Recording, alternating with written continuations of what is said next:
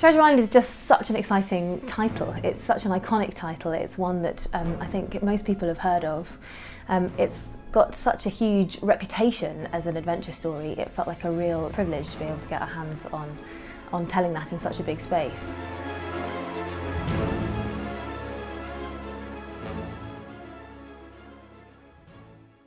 Men, various, have chosen me to tell you from, from beginning to end, keeping nothing back but its bearings, all the particulars about Treasure Island.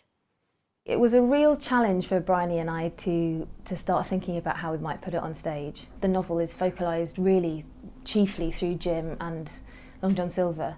Um, that doesn't quite work in a, in a staged format. So um, Bryony's invented this wonderful set of very, very colourful, completely individual, um, fantastically comic um, creations that, that populate the stage. Red hot on his stovetop. Nailed it to his skull for a brand new cast iron forehead.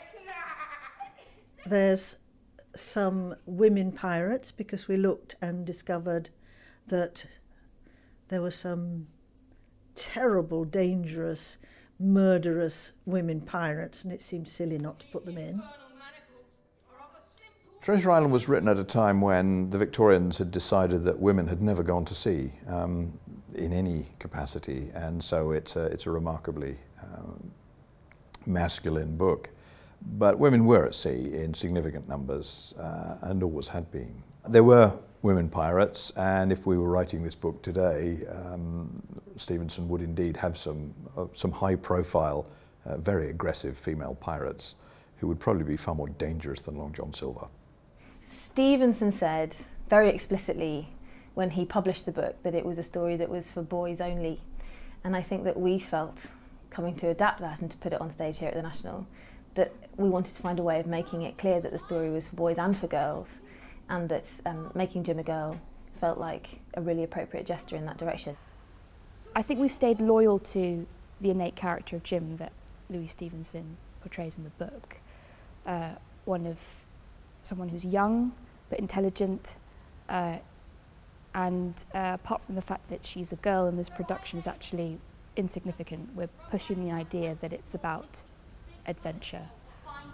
Coordinates, coordinates to here. We're here, aren't we? Read round. Piracy by British or formerly British subjects uh, as a major threat in the Western Hemisphere ends in the 1730s. So by the time Stevenson writes Treasure Island, pirates have acquired a remarkably romantic veneer. They're heroic freedom fighters, they're, they're individuals, they're libertarians, they're, they're symbols of a lost world of, of personal freedom and choice. The fact that they were also murderous cutthroats and blackguards has, has been quietly parked to one side. Stevenson's pirates are the, the first of the great modern pirates, and Stevenson created them from a melange of early 19th century romantics and some of the contemporary literature, like Captain Johnson's History of the Pirates.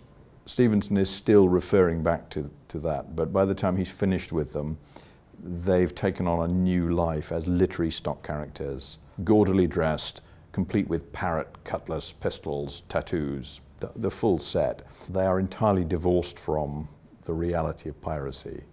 One thing that Bryony and I have been really keen to do all the way through actually is to try and not resort to the very all too obvious set of mental cliches that already exist when you think about Treasure Island. And we really wanted to try and replace that with a sense of something that felt authentic and dark and difficult and dangerous. And the, the research into how a ship worked was a really key part, how it really worked, what it was really like to be on the sea in a storm, um, felt like a very important part of our thinking. Our whole set functions like an 18th century ship. Um, the idea is that every time there is a, a scene change, the cast have to haul that new scene into being um, with, with ropes and with sea shanties.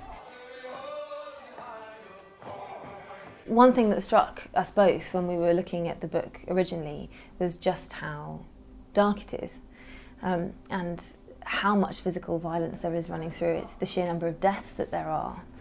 And I think that it's certainly the case that there have been a number of adaptations of Treasure Island which soften the, uh, the impact that the violence certainly has in the book. I think people, when they just remember the story, they think of it as quite a, well, a relatively tame story.